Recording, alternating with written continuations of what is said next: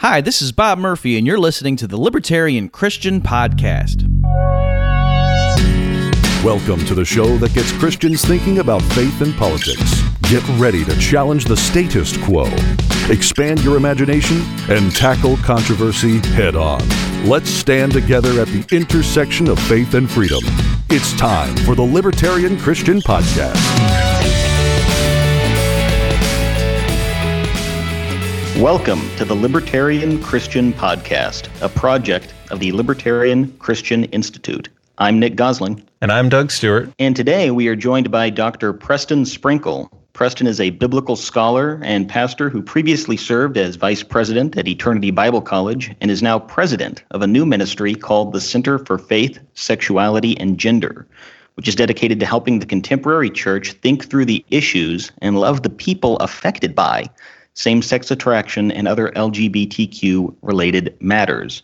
Now, as libertarians, as most of our audience is, this is actually a, another another subject area that's pretty relevant and that we see brought up a lot, especially as Christian libertarians. Uh, those who are more conservative leaning maybe uh, tend to criticize us on this issue for not wanting to use the state uh, to to push a particular agenda. But when we consider how the non-aggression of principle uh, of principle applies here, it's it's actually very relevant. I mean, what what libertarians want is to get the state out of the marriage business. I mean, and even if you look into the the Genesis narrative, the Garden of Eden, there was no state marriage licensing. It's it's an ordinance of God, and so we really see how the culture war and trying to use the state to get what Christians think people should be doing in their personal lives. I mean, we can have beliefs about things and about what they should do and what the ethics are, but using the state has really backfired, and Christians are losing the culture wars, and that there was a mistake to start them to begin with. You live by the sword, you die by the sword. But more importantly, there's there, there's real people behind these things, and that's why Preston's here to talk to us today. He's wrote a fantastic book called people to be loved, why homosexuality is not just an issue. And that's what he's going to be talking to us about. So, Preston, thanks for being here.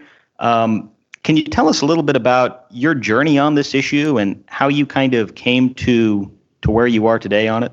Sure. Yeah. Thanks for having me on, you guys. I'm excited about this uh, this conversation. Uh, yeah. You know, my my journey in the LGBT conversation began several years ago. It began really as a a research project from a ethical or biblical perspective. I just wanted to kind of figure out on my own what the Bible said about homosexuality in particular. And early on in my quote unquote research, I I began to just befriend and get to know a lot of LGBT people, just hearing their and just listen to their stories and got to know them as people. And really, the subtitle for the book was kind of born out of that uh, experience of getting to know the actual people involved in this as you know, very volatile debate. And uh, and yet, as I was studying the issue from a scholarly perspective, I did come to the conclusion that the historic Christian view of marriage and sexuality is correct. That God designed marriage to be a union between two sexually different persons, and that you know sexual expression belongs within that covenant context. So I, I you know line up with the traditional Christian view, but at the same time, I've seen a lot of a lot of injustice and damage and just lack of care and concern uh, done toward uh, LGBT people from the church. And so, yeah, my approach has been kind of messy. It's been in this weird in between space of, you know, fighting for uh, the humanity and and rights of LGBT people, but also defending a uh, Christian perspective on marriage. And so I have, uh, I guess, I you know, I have an interesting mix of friends and enemies.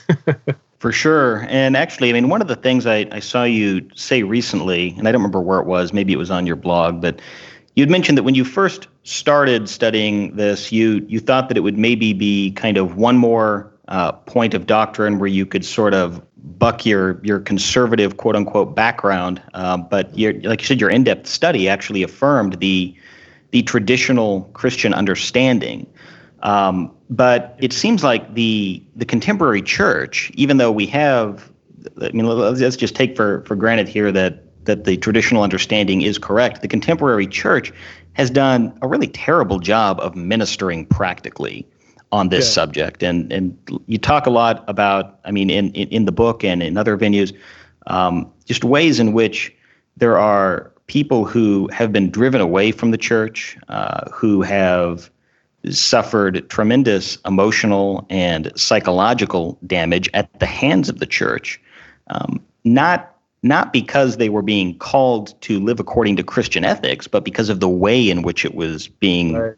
discussed. Can you talk a little bit about that? Maybe some specific stories. Yeah. Oh my gosh. Uh, we have, I have too many stories for the for the hour that we have together, but you know, uh, the the best reference point uh, of what you're talking about is there's a study done a few years ago by Andrew Marin. It's contained in a book called Us versus Us.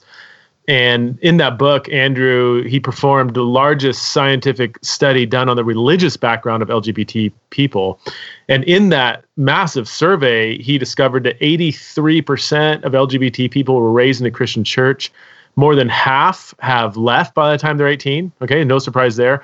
But where the shock comes is in the reasons why they left most people, I would say on the far left and far right, would both say the same thing. Well, they left because of the Christian view of marriage and sexuality. So conservatives are going to say, uh, well, they just couldn't handle the truth, and that's why they left. And and you know, progressives are going to say, well, your old-fashioned truth is dehumanizing and you know, damaging and destructive, and you need to change your quote-unquote truth.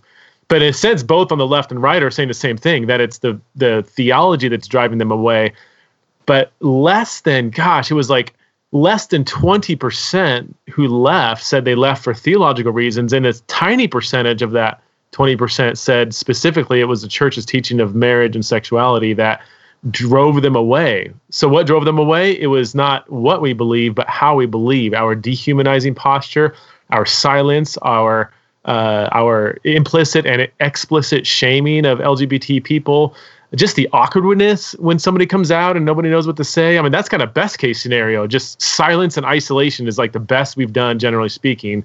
Worst we've done is dehumanization, shaming, and and contributing to you know suicides and depression. Again, not because of what we believe, but how we have believed, how we have not cared for people wrestling with their sexuality and gender identity. You know, I say all that, and I do think that, that many things are changing. I feel like Christians, evangelical Christians, many of them are eager to cultivate a much better, uh, more compassionate posture toward those wrestling with their faith and sexuality. So I, I do think that that sort of narrative of the church being horrible to gay people, it's definitely still exists, but it is uh, diminishing. But yeah, again, the the the main problem in the church is not our theology. I mean, goodness, I, I didn't create my theology; I received it. So hopefully, you know, just the way you frame, you know, uh, what theology is doing to people is is is uh, you know an, an, important distinction. But um, it, it is definitely a relational problem, not a theological problem going on in the church. And along those lines, I mean, you you'd mentioned that things are seem to be getting better, which is, which is fantastic. I mean, you're much more on the ground on this uh, matter than than I am, so that's great to hear. So but in i mean in, in the past it seems like you know many many christians uh, have i mean because this issue has been so politicized. And i mean that's that's kind of the way we look at it here at libertarian christian institute is i mean we we have supporters of ours that probably land on some some different sides on the theology here. But i mean we'd all pretty much agree that we need to get the state out of the marriage business and stop trying to legislate against people that we think are doing something that right. uh, they they shouldn't be doing. But what happens when uh, same-sex relations and and we'll get into the distinction here later between the attraction versus the action. But what happens when that is treated as worse than other sins? Like, I mean, you you, you hear these examples of different pastors and and lay Christians and pretty much everybody ac- across the spectrum um, just yeah bashing is is the the term that's come into use because I think it's kind of accurate. I mean, that's what it's like, just bashing people over this this thing, um, as opposed to greed, uh, heterosexual lust, um, right, waging war and, and hatred, like all, all these other things. Right. Um, so, can you comment on that? What what happens when we treat this as somehow worse uh, than than other categories of sin? Yeah, I mean the, the the symptom is exactly what we've seen in the church for the last several decades. You, you know, where somebody struggling with porn, somebody struggling with alcoholism, somebody struggling or not even struggling with greed. It can you know can sit there Sunday after Sunday and and feel like they belong. But if you struggle with same sex sexuality or your gender identity, then all of a sudden you're treated as some you know other category that may or may not even belong in in the church. So. Um, yeah, I think by by by treating it um, as a as a a much different or significant or worse sin, uh, that that's I would say that's one of the several roots that is fed into uh, you know to, to keep the metaphor going is fed into this tree of lack of pastoral concern for uh, that type of uh, sin or struggle. Now, I you know I think it comes from you know comes from just some misunderstandings too. I mean you know, in Leviticus 18, it, says that if, if two men sleep together, the act, not the people, but the act is an abomination. And so you have that that idea of it being an abomination that kind of is singled out. But the you know the problem with that is many things are considered an abomination in the Old Testament, including eating shrimp and um, collecting sticks on Saturday, and uh, you know other dietary practices and, and many other things. And so we I think it's it's been a misunderstanding of the term abomination that is fed into that. I also think just a very oh the the um you know the interpreting the story of Sodom in a particular way where you know the story of Sodom is about a bunch of men trying to power rape or gang rape two angels. I'm yet to meet um, a gay person who struggles with wanting to gang rape angelic beings. So I mean that's that's not really their their their thing. but but that that story has been mapped on anybody who is gay or uh, uh, struggles of same-sex attraction, they've sort of been understood through the lens of the story of Sodom, and so even the very term sodomy, you know, has come to refer to throughout you know history as you know male same-sex intercourse or whatever. Um, and then also the term in Romans one uh, against nature or, uh, or unnatural, I think, has also been misunderstood to mean that this is a worse sin than other sins, but you know what's fascinating is there's five passages in the Bible that clearly prohibit same-sex sexual behavior, but in every single one of those passages, there are many, many, many other uh, straight sins, for lack of better terms, that are included in the list. So, um, you know, look at Romans 1. I mean, you have, you know, same sex relations mentioned there, but then read the rest of Romans 1 and verses 29 to 31. You have all kinds of sins that you and I probably committed today, this morning, before this podcast. So, I mean, um, the the Bible, you know, is an is is is an equalizer of all sin, and you know that's the whole point of Romans one to three anyway, is that we are all sort of up the creek, if you will, and we all are in desperate need of God's grace. Like the whole point is not to say this person's worse than that person. The the whole point of Romans one to three is the exact opposite to say we are all in equal need of God's grace. So um, yeah, in short, I think that there there has been some some pretty broad sweeping misunderstandings of uh, how the Bible talks about same-sex sexual behavior. Does it say it's sin? Yes, it says it's sin, but it doesn't single it out as some worse sin than other sins. One of the things that your book is very good at is not pointing fingers. You do a phenomenal job making sure that we keep our own sin in check. And you even have this like I don't know if it was like an interlude or the beginning of a chapter about, you know, the Bible being clear on something being a sin, and it was about halfway through. I think you're probably chuckling because you know what I'm talking about.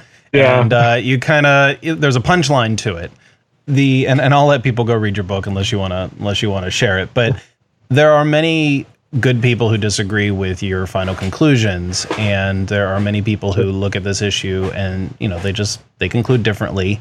Um, they say that the Bible isn't as clear as as some want it to be. And I think the the fact that most people think, oh, the Bible is clear, we're just going to stand on this. The word abomination is used, just like you said, and that kind of, I think that word sort of, you know, triggers our disgust receptors, and so people just that that's where I think end, ends up being where where homosexuals within the church are shamed implicitly because of the reactions uh, traditional Christians have toward it. What parts of this is the Bible clear on, and are there passages that are that you, you just don't go to to to have a strong support? Where do all those passages fit in? Because not all of them are going to be as strong sure. as others. That's a great question, and I, I feel like I can answer it fairly quickly and easily. I, you know, I think um, I think the discussion has it, it begins from the wrong starting point. Usually, when people are debating, is the Bible clear? What does it say? Have we misunderstood what the Bible says about same-sex relations, we usually begin with these five or six prohibition passages, and I just think that that's we're getting off to the wrong foot there. It's like we're entering, you know, the the story three quarters of the way through, and we when we front load those five passages and then debate those five passages. The, the the overarching question that honestly, if I, I mean, few people who are engaged in this discussion are actually asking. The, the number one question is Is marriage a union of two consenting adults, like a genderless institution? Like a gender has no bearing on what marriage is, as long as you're a consenting adults. Um, then that's what marriage is, or is, is marriage by definition the the one flesh union of two sexually different persons? that that that's to me that that's the biggest question. Everything flows down from there, and um, I mean, if look, it, it, you you take any human and put them on a desert island to read the Bible, and and of course they're going to conclude that marriage is between two sexually different persons. Like it's not.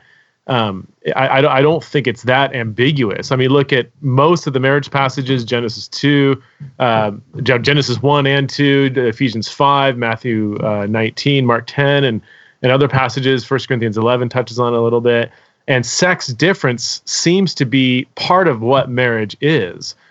In fact, I mean, th- and this area is fascinating is, you know, um, I'm a I'm a biblical guy, so I always, you know, the the Bible is my primary authority, but I do like to cross check um, my interpretation with this history of the church. The problem with that is, I mean, Christianity is one of the most diverse religions on the planet. I mean, goodness, if you take all Christians in the world, Syriac Christianity, uh, Coptic Christianity, Eastern Orthodox, Russian, Protestant, Pentecostal, African, Charismatic, liturgical. I mean, it's a huge tent, right?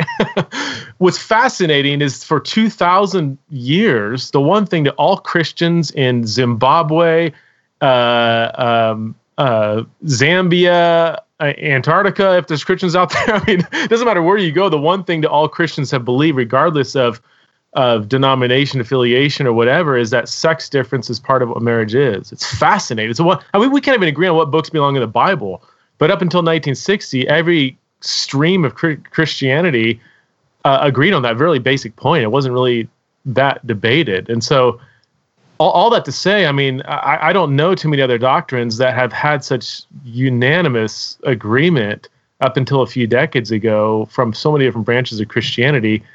Add to that the uh, what I would say is a fairly striking clarity within the biblical text itself.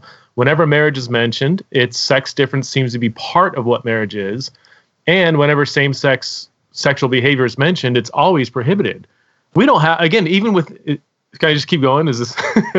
yeah, no, keep going. Even, within Scripture, I mean, yes, the question is divorce allowed? Well, you know, Ezra commands divorce. Uh, Moses allows it in Deuteronomy, and and Jesus says no. But then sometimes he makes exceptions, and Paul adds to that. I mean, divorce. You know, there's some diversity within Scripture. E- even if I can say things like slavery. My goodness, I mean, you got some weird statements in the Old Testament allowing for slavery. Um, you could even uh, let, us take violence. We could even go there maybe later on. I mean, you got you know, kill your enemies in some of the Psalms and love your enemies in the New Testament. And you have you have inner scriptural diversity regarding almost every single ethical question in Christianity. But you don't have any diversity when it comes to same sex sexual relations, even though they were very widespread, well known, and diverse in the ancient world. And so, yeah, my, you know, I, I, I don't, um, I make no apologies by saying I do think uh, uh, Christianity and the Bible is very clear on this question for three quick reasons. Number one, sex difference is part of what marriage is. Number two, whatever same sex relations are mentioned, they're prohibited. And number three, the striking global Christian agreement on that question for 2,000 years is unparalleled in Christianity, apart from maybe the deity of Christ and the Trinity. Even those doctrines have been kind of, you know, framed differently depending on, uh, you know, different branches of Christianity. So that that would be my uh, defense of, of my belief that it is a, is it that the traditional Christian view is as clear as any other doctrine we know. So putting putting us back in the context of the ancient world, and of course that's I mean, grouping it together is is probably not even an appropriate way to do it. But to to go back into ancient times, both Judaism and Greco-Roman, uh, how did they think about this? I mean, Yeah. Did they even have a concept of gay or homosexual like we ha- like we have today? I mean, did they even think in those categories? Uh, well, uh, yeah, two different questions there. Uh, number one, no, they didn't think in terms of gay or straight. Uh, generally speaking, um, the, the uh, Greco-Roman world, the Roman world especially, but let's just say Greco-Roman, thought in terms of masculinity and femininity. So you could be a masculine guy if you didn't, if you had thick chest hair, you know, you didn't, um, you know, you, you didn't show PDA to any woman publicly, and if all you did is have sex with men and you were the dominant active partner, uh, you would be considered masculine, even if deep down you were exclusively gay. Again, they didn't have that category back then. So they they did have the category of same-sex sexual expression, same-sex sexual preference. Now they wouldn't say orientation in the same way we did, but they did have concepts of some people are just wired to want to have sex with people of the same sex. Like that general uh, category was certainly available. You can read in different medical texts and different philosophers, and and, and Plato um, uh, talks about it. You know, again, the, you can't just map what they're saying directly on our modern day understanding of orientation, but it's it's a it's a parallel category. When you go to the ancient world, Mesopotamia, Egyptian sexuality, we just don't we don't have a whole lot to go on. So when people state kind of categorically what the ancients believe about sexuality in the Old Testament time. It's it's we're we're going on such such little evidence, but the evidence we do have, again, we do see diversity. We do see evidence of even uh, same-sex adult consenting relationships way back in about 2500 BC in Egypt. Um, we see diverse views on same-sex sexuality in the ancient world, and so my with anything, there's just a diverse array of views on same sex sexual expression. We can't simply assume, like some people do, a sort of uniform perspective, like it was all exploitative or there was no consenting relationships, and sort of read the Bible through that lens. We just don't have enough to go on. And what we do have is very, very diverse. Judaism, in particular, categorically, unanimously forbids same sex sexual expression I mean, as far back as we can see, we can go 500 years before Jesus, 500 years after Jesus, and every time same-sex sexual relations are mentioned within Judaism, they're always 100% prohibited. So there's no there's no diversity within Judaism, and and even some branches of moral philosophers in, in the Greco-Roman period, the Stoics and so on, would have lined up with Judaism on that. There was sort of an internal debate within the Greco-Roman society re- whether or not same-sex sexual expression is permissible or in certain circumstances or maybe it's totally fine. You know there was again diversity within uh, greco-roman the greco-roman world regarding that. So we've already touched a little bit on on genesis and and in your book i mean you you make that argument pretty strongly that the the way marriage is ordained in, in the Garden of Eden, the the gender difference is a is a key component of that. You talked a little bit about Sodom earlier. That's kind of a go-to story uh, on this subject.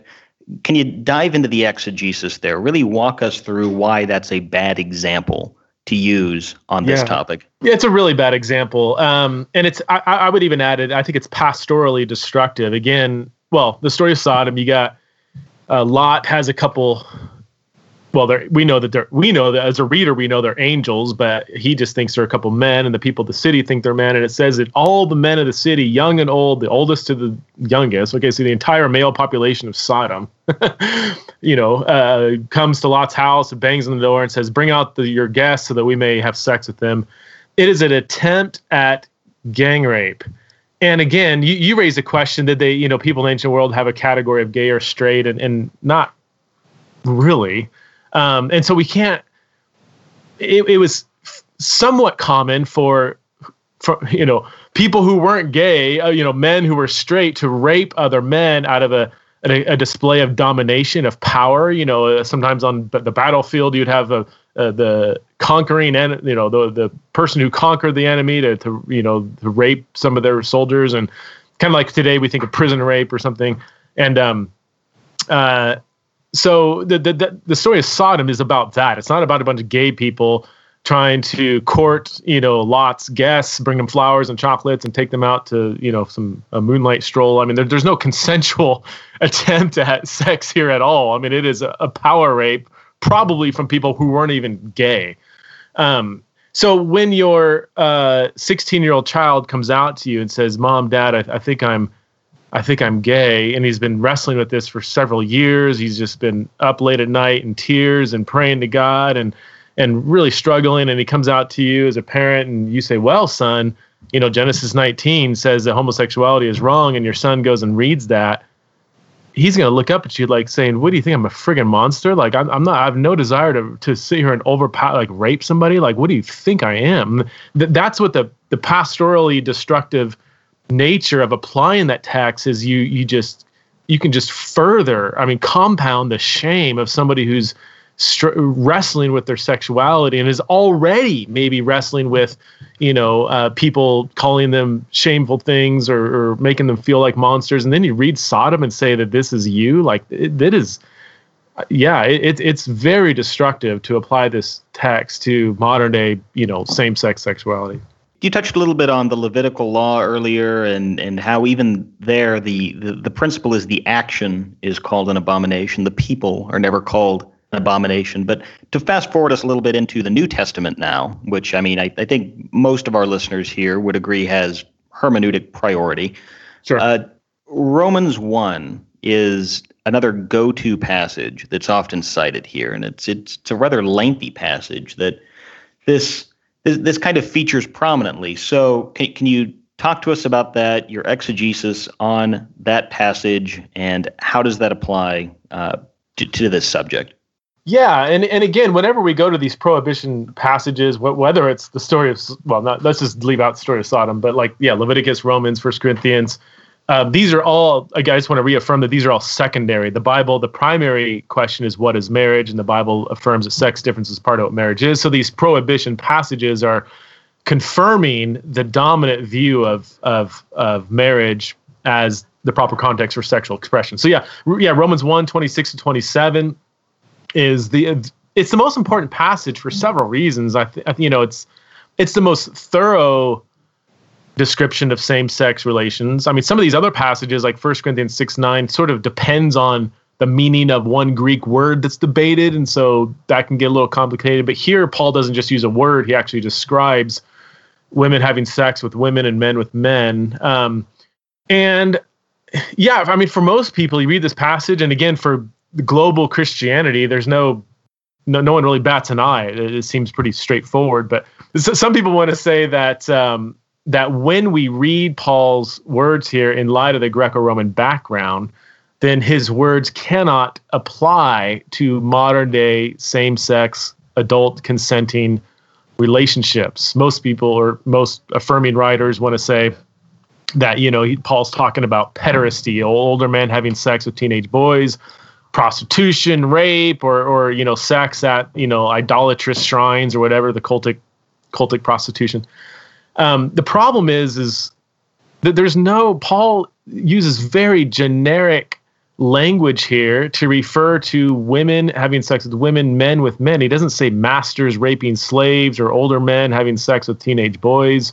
He doesn't really give a lot of he doesn't he doesn't narrow his language down to a specific type of same-sex sexual relation. He just talks in broad gender categories, men with men, women with women. And the language here is very mutual. It, it's uh, you know they they lusted for one another.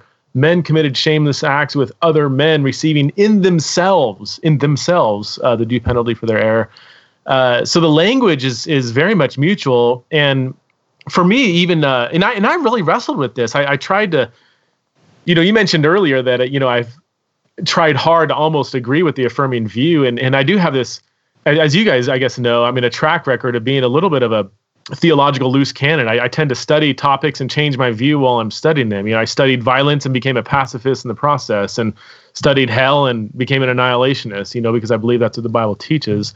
So when I was studying these passages and and expressing a, a eager willingness to to go with the affirming view, go go where the text leads you know, I was making a lot of people nervous. So I just want to give that qualification that I, have tried my hardest to to to give a fair shake at all different perspectives on this passage. But the the one main argument too that really uh, I think solidifies my belief that the traditional view is correct is Paul doesn't just mention male same-sex sexual expression here. He mentions female same-sex expression. And in the ancient world, even though it was common for male slave owners to rape their slaves or male um, older men to, to have sex with teenage boys, when it came to women, and this is well documented in, in the scholar scholarly literature and secondary literature, uh, when it comes to women, they were, from what we know, it was very common for women's sexual relations, same sex relations, to be between consenting adults. Uh, Clement of Alexandria even mentions, you know, women getting married in the second century in, in Alexandria, Egypt. And, and so, uh, e- even if you could read the male same sex prohibition against all these sort of male exploitative relationships, that could work. I, I, think that has its own problems we can get to, but you, you really can't read that. Uh, you can't read the female same sex relations through the lens of these sort of exploitative relationships that were almost exclusively between uh, men in the ancient world. When you were on your journey uh, with this, you said you were open to the affirming view, just, you know, I guess for the sake of fairness, I suppose. Did you ever yeah. find yourself kind of temporarily in that camp for a little while and being like, oh, I can go with this for a while, and then you're just like, well, no, maybe not. Like, how how was that journey for you? Was it back and forth, or did you pretty well stay on this side of the line? Oh, that's a great question. you know, um, let, let me. I'm, I'm, trying to recollect after the fact. I, I was never in that camp um, because in my journey, I, I genuinely was wrestling with both options, and and I, and I didn't want to I explicitly avoid the language of defending the traditional view. I was exploring the question and letting the arguments and evidence dictate my conclusion. So I never sought out to defend the traditional view. I sought out to explore the question. And so I never sort of landed until I landed. That's terrible English, but um, well, I um, mean, did you make any of your friends nervous along the way? Maybe. oh yeah, oh yeah, totally. So uh, yeah, I mean, I, I, was sort of blogging out loud saying, "Hey, here's this affirming argument. I'm really wrestling with this. Is this true? I'm going to explore this over the next few weeks." And people always, you know, conservatives would say, "Well, where are you at? You know, what's your stance?" I said, "I don't know. I'll let you know when I'm done with the exegesis." you know, like I don't, I, I want to let the evidence dictate my conclusion, not you know, vice versa. And so, yeah, oh yeah, I made people nervous. And you know, I would say the closest I came was that there was I, there's a, a several, I would say, affirming scholars and writers who were hoping that I would be kind of this third way um, advocate, where I still hold a traditional view, but I, you know, I treat this issue as like a disputable matter, a secondary issue, like the timing of the timing of the rapture or something stupid, you know, that you know you can agree to disagree, and and um, I would say I toyed with that because I, I, was never fully convinced of any affirming argument. I, I, I'm very happy to say there's some that are strong, stronger than others but I was never ever convinced by them along the way. I was just like, huh, I haven't thought about that. That's a that's a interesting argument um, that you know is something that probably most conservatives haven't even thought about. So um, in that journey, I was toying with, I mean, you know, may, do you think this is a secondary issue or whatever? But um, when I backed up and really looked at marriage as a whole and um, and sex difference within scripture as a whole and, and, the the profound uniformity on christian perspectives on you know this this view of marriage as, as a union between two sexually different persons. I think that's where i was like man i just don't see this as a secondary issue. I mean this is these are kind of marriage and, and sex difference are, are basic basic uh, institutions in human society and religion and and um, how we understand human nature. Like these aren't some you know really narrow aspects of the human person. These are real basic uh, uh, basic aspects of human nature. And so if the Bible can't get that right, then I don't, I don't know if I could trust the Bible to, you know, tell me to love my enemies or all kinds of other things. like, how did this uh, experience uh, compared to your journey on the, the topic of hell? I mean, just briefly, was it a, were, were people less nervous about this? Like, were did you have friends more concerned that you might end up affirming than changing your view on eternal conscious torment? Because oh, that deals with the the question of like priority and what's secondary, what's primary, and most people, yeah. I, I, mean, a lot of Christians would put both of these issues in, you know, some of the like the sure. primary one.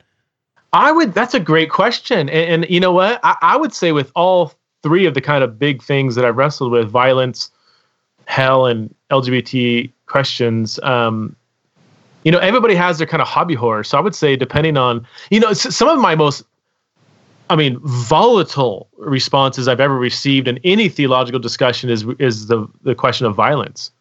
I mean, you you dare you dare raise the question that maybe we shouldn't kill our enemies, who you know, in defense of our families or whatever. And man, I've seen people just, I mean, lose lose their lose their sanity over that. I'm not surprised by that at all. Both Nick yeah. and I are probably not surprised by that at all. Uh, that's it's that's pretty much the big thing that we get to when we talk to people about this. Oh my word! And you just raised the question. I mean, you just you just ask the question. Just say, hey, maybe we should love our enemy, and then people just lose it. It's crazy. So so, but um, I would say on the whole, yeah, probably the LGBT question because it's so politic- politicized, because there's few Christians who haven't wrestled with it. You know, the hell conversation. There, there's some people, man, th- this is their issue. This is something they wake up early wrestling with, go to bed late studying. Uh, but it's still that is still kind of a small percentage of Christians. But yeah, I would agree. I, I think uh, I, have been um, considered a heretic by saying that uh, you know annihilation has more biblical support. It doesn't really matter how many verses I cite. It's just you know assumptions brought into that accusation. Um, same thing with the violent self-defense question. Um, but I, I, would say the LGBT question is probably the most the the broadest um, conversation because almost every Christian is wrestling with this on some level. Well, that raises the question when you were blogging and doing your podcast about hell, you very early on, I think probably before you kind of announced yourself as an annihilationist, sort of opened up saying you think there should be room for that as a tradition, as a orthodox yeah. view. Do you do you think there's room for that uh, with the affirming view? Because you know, if some people don't think it's this huge primary thing, then there can be room for it, just like yeah. there could be room for 16 different views of the timing of the rapture or whether there is right. a rapture and all that. Because, you know, and other people would say, well, nope, this is this is a gospel related issue because it has to do with yeah. identifying sin. So, I, what comments do you have on those questions?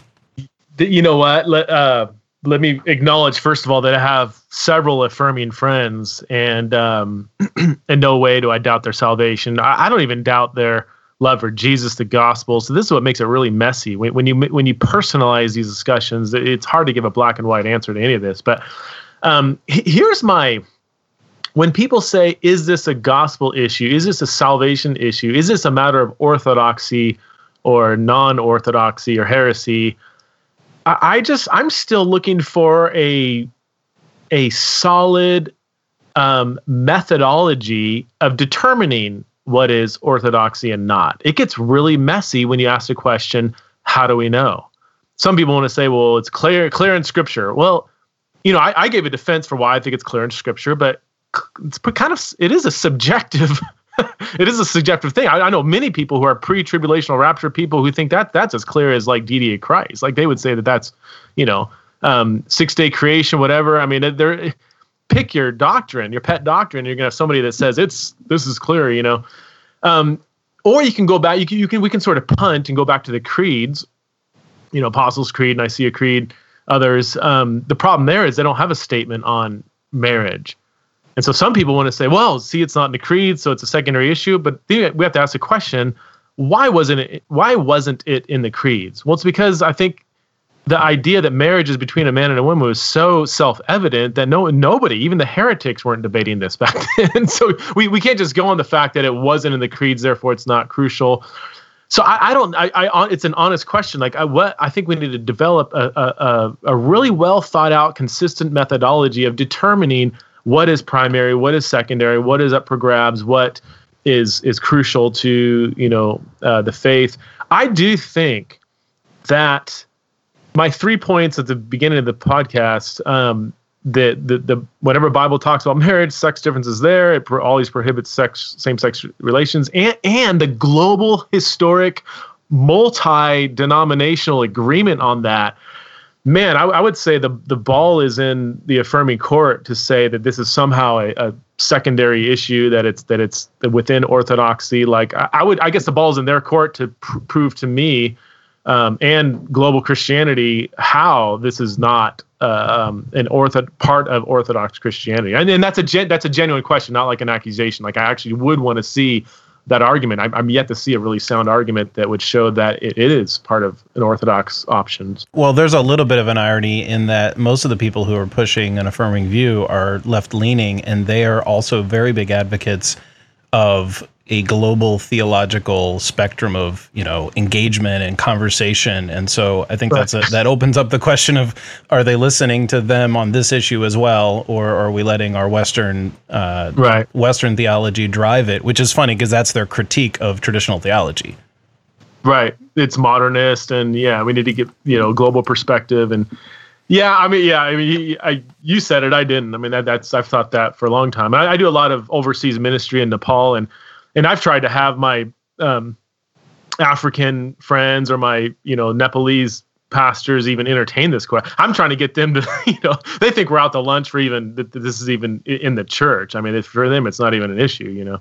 Um, so yeah, it, it is. I think it is inconsistent, quite honestly, that that you know the same people that are pushing for a more a less ethnocentric theology, a more global theology, uh, want to exclude the global voice from this conversation. Preston, there's several passages in the New Testament that you know refer to a, a, a list of sins, including homosexuals, fornicators, adulterers, etc. All, all these various things who will not inherit the kingdom of God. Uh, so the question that is raised there is is being attracted, same-sex attracted or tempted, but not acting on the temptation a sin in New Testament theology. And I think this is a really important distinction here because I mean there's there, there's a lot of Christians who who do struggle with this. They they have that temptation, but they've chosen to not act on it or live celibate be, out of obedience to Christ.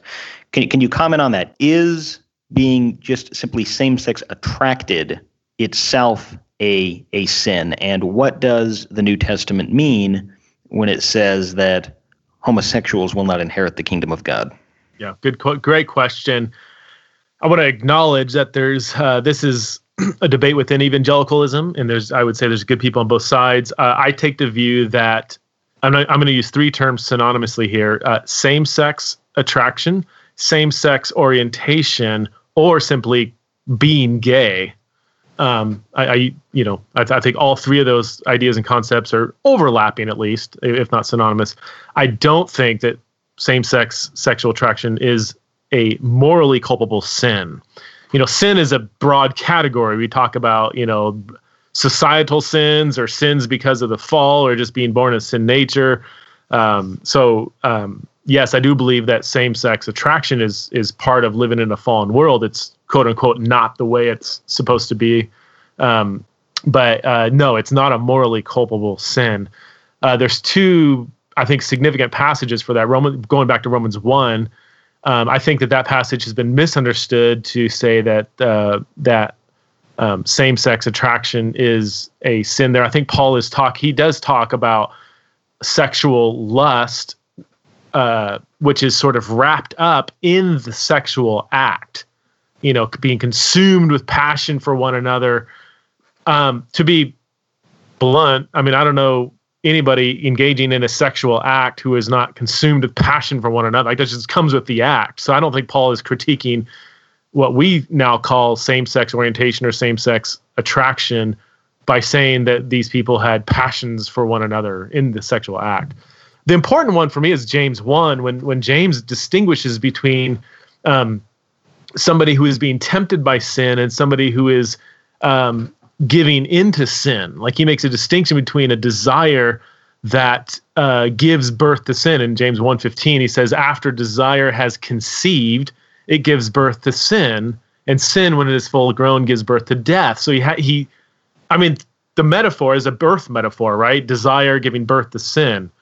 Well, if desire is giving birth to sin, that means by definition, desire isn't sin yet. Like, I mean, again, take the metaphor. If a mother is giving birth to a child, that means quite plainly, quite plainly, that the mother isn't the child. So I think e- even the Bible does dis- uh, distinguish between temptation or uh, desires that that are sort of simmering beneath the surface that could overflow into lust or sexual behavior, but in and of themselves, I don't think that they are sin. So I don't, and, and you know, I, I honestly, I'm, I'm trying to understand the other view with people that say that same-sex attraction is a sin. You know, my same, my my my celibate gay brothers and sisters. I mean, they're scratching their heads, thinking, "Well, what does repentance look like?" Because when I'm asleep at night, I'm still gay. Like I don't when when I'm reading a book, you know, in in in my room, I'm still gay. Like how do I repent from that? Like I never stop being gay. I never stop having same-sex attractions. Now, sometimes, every now and then, that may uh, a temptation may hit for me to lust after somebody or engage in sexual behavior, but that's not. It's not like I'm just walking around slobbering, wanting to have sex with everybody. Like I don't know any person, gay or straight, that lives like that. So I, I think it is a, a, a I think it is a misunderstanding. When people say it is a sin, I think people misunderstand what they're even talking about when they say when they're talking about same-sex attraction or same-sex orientation. Like we like like we talked about here, there's a lot of Christians who struggle with that that temptation but have chosen to not act on it out of faithfulness to Christ. The pushback, I guess, from the affirming camp would be that it's it's an unloving thing to expect these people to be celibate. And but one of the things you talk about in your book that I, I think is very important is that in modern Western Christianity, we have really an unhealthy idolization of marriage as being like yeah. an, an apex of life, and that if you're right. not married, you're not you're not really a fulfilled person, uh, and and singleness is kind of looked down on. But I mean, it seems to me in the New Testament, I mean, Paul wasn't married, Christ himself wasn't married.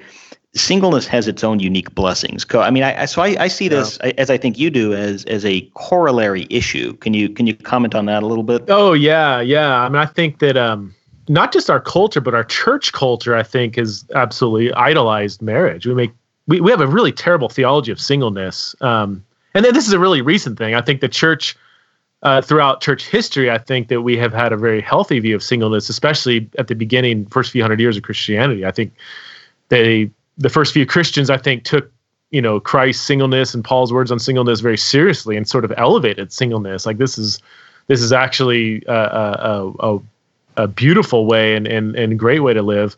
Um, uh, but I think yeah, I think more recently the church has viewed marriage as sort of yeah, the ultimate goal in life. You're not really flour- flourishing unless you're married and having lots of sex, and everything's kind of oriented towards how to get married. And if you're not married by the time you're 25, 30, 35, people look at you weird. And so I think that is the symptom of of this. Um, but yeah, the, you know, the, to say it's unloving, you know, I've heard people, many people, the, the pushback I always get is it's unloving to sort of force people to be celibate. And I said, why? That's just sort of, I mean, control by framing it that way it controls the, the discussion. The question is what is god's um, will for sexual expression? Like we need to begin there. Um, and so what, what is loving? Loving being loving according to christian love is helping others to live their life in line with god's will uh, when it comes to sexual expression. So um, I'm not forcing anybody to do anything. I'm helping others. Well, first of all, I'm calling my own sin on the carpet, hopefully, over and over and over. I'm hopefully I'm hating my own sin before I hate the sin of others. Um, but I'm also um, helping others out of love to pursue holiness, to join arms and pursue this imperfect journey towards holiness, which includes God's design for sexual expression. Um, people can live without sex, but they can't live without love and intimacy. And I think that, you know, a lot of modern people scratch their head thinking, well, what's the difference? And that's the problem. If you have to ask the question, what's the difference? And I think that's a huge problem. People can live without sex, but they can't live without love and intimacy. And until we understand that important distinction, I think the church will not be the family that our celibate gay brothers and sisters need. Preston, your new ministry is the Center for Faith, Sexuality, and Gender, which is really dedicated to helping the church uh, think through this, think through our theology, and really have much better practical application in the way we, we minister to to believers in the church and to those outside the church who were evangelizing. So my question is, how and this is very broad, but yeah. how does the church move forward on this matter in a way that is both faithful to to Christ and to his commands and still loving to to, to real people with real struggles? Ah, man, that's the million dollar question. Um, you can begin by going to centerforfaith.com. I mean, that the, the whole goal of this organization is to pro- provide resources, equipping, education, training on many different levels to help people uh, wrestle with and answer the very question you ask How can I be faithful to uh, Scripture? Um, and how can I extend radical love towards all of God's beautiful creatures, including those who struggle with their sexuality or gender identity? Um, my, you know, my uh, gosh, um, on the on the sort of compassion side, if we can divide it in terms of like truth and and compassion, um, on the compassion side, I would say, man, just get to know uh, as many LGBT people as you can. That that that has been the most rewarding, fruitful things I have done in my Christian journey is befriend many dozens of LGBTQ people and just get to know them, love them, hear from them, be challenged by them. And when you do that, doesn't mean you they agree with everything I say or I agree with everything they say and and you may find some uh, you know striking agreement actually when you get to know people but you just it, it, it prevents you from depersonalizing questions that are profoundly personal to many people. So get to know as many LGBT people, ask questions, listen, listen, listen, learn, educate yourself. On the truth side, here, here's here's where a lot of people go. They they do the compassion, they do everything I just said, and then they say, oh, so now I need to sort of revamp my theology. I need to change what God said about marriage or same-sex expression, and and and no. Again, going back to that massive survey that was done, that the theology is not what's driving people out of the church. Not not not totally. Um, it, it, has been our posture, has been our lack of relational care, and, and so on and so forth. So, um, I think when when you come to studying what the Bible says, what Christianity teaches about marriage and same sex relations, gosh, um, you know, I guess my encouragement is is try to understand what the Bible's saying as fairly and unbiasedly as you can. I say that both to those on my right and those on my left, conservatives, liberals, whatever. Because conservatives have, I mean, just as much of a problem of reading into the text what they want to see as, as progressives do. I think it's a it's a massive problem just in human nature. So we need to not open the Bible hoping to find the answer we want or you know pushing the bible to agree with where we want to go but letting the bible both confirm and critique uh, what we think it it should say so um, yeah that'd be the beginning i guess since the book has been published have you had interactions with some of the affirming authors you know the people that anybody listening here would read not just you know friends that you have I, I have interacted with almost all of the major affirming writers um, and scholars. I've sat in the office of James Brownson, who I think wrote the most compelling academic affirming biblical argument called Bible, Sexuality, Gender. Uh, he's a wonderful, brilliant New Testament scholar, a wonderful man. Um, I have read his book several times. In fact, I uh, it, it was such a compelling book that I said, if I can't um, if I don't know how to refute this, then then maybe I need to agree with it. You know, like I want to understand what he's saying. But then after really reading through, I'm like, man, I just saw so many. I did see a lot of holes in his argument, so I wrote a, a long critique of the book. Um, I have conversed with uh, Matthew Vines, is like a popular level writer who's sort of he's done a he's done a really helpful job of like making the affirming arguments accessible. Like if you want to understand what the affirming arguments are, I think his book God and the Gay Christian is a is a great start. Man, I've read that several times. I've blogged through it. I've talked with him on Skype for a few different times. Um, I have talked with Justin Lee on the phone. I've I've learned so much from Justin.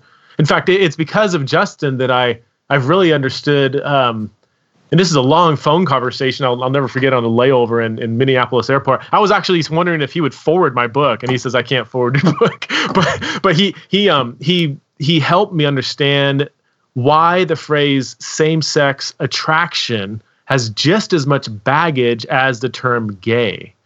Because a lot of people get up in arms over the term gay Christian. He says, well, you know what? Same sex attraction has just as much baggage as the term gay for those of us who or sort of have gone through reparative therapy and all these things. And um, yeah, so I and on and on and on. I, mean, I tried to. Uh, oh, Megan DeFranza is another one who has become a friend of mine, who's an affirming theologian, and gosh, she is just incredibly brilliant, and I've learned a lot from her. And again, I say all of the all of this in the context of I very much disagree significantly with all these people and their conclusions, but I, I can before God and before your audience, I can say I have done my best to uh, get to know and learn from the best affirming writers that I know. Well, that's all the time we have for this episode. Thank you, Dr. Preston Sprinkle, for that fascinating interview. We will be sure to link to the Center for Faith, Sexuality, and Gender in the show notes, as well as other resources where you can find Preston's work, and hopefully we'll be able to have him back on a future episode.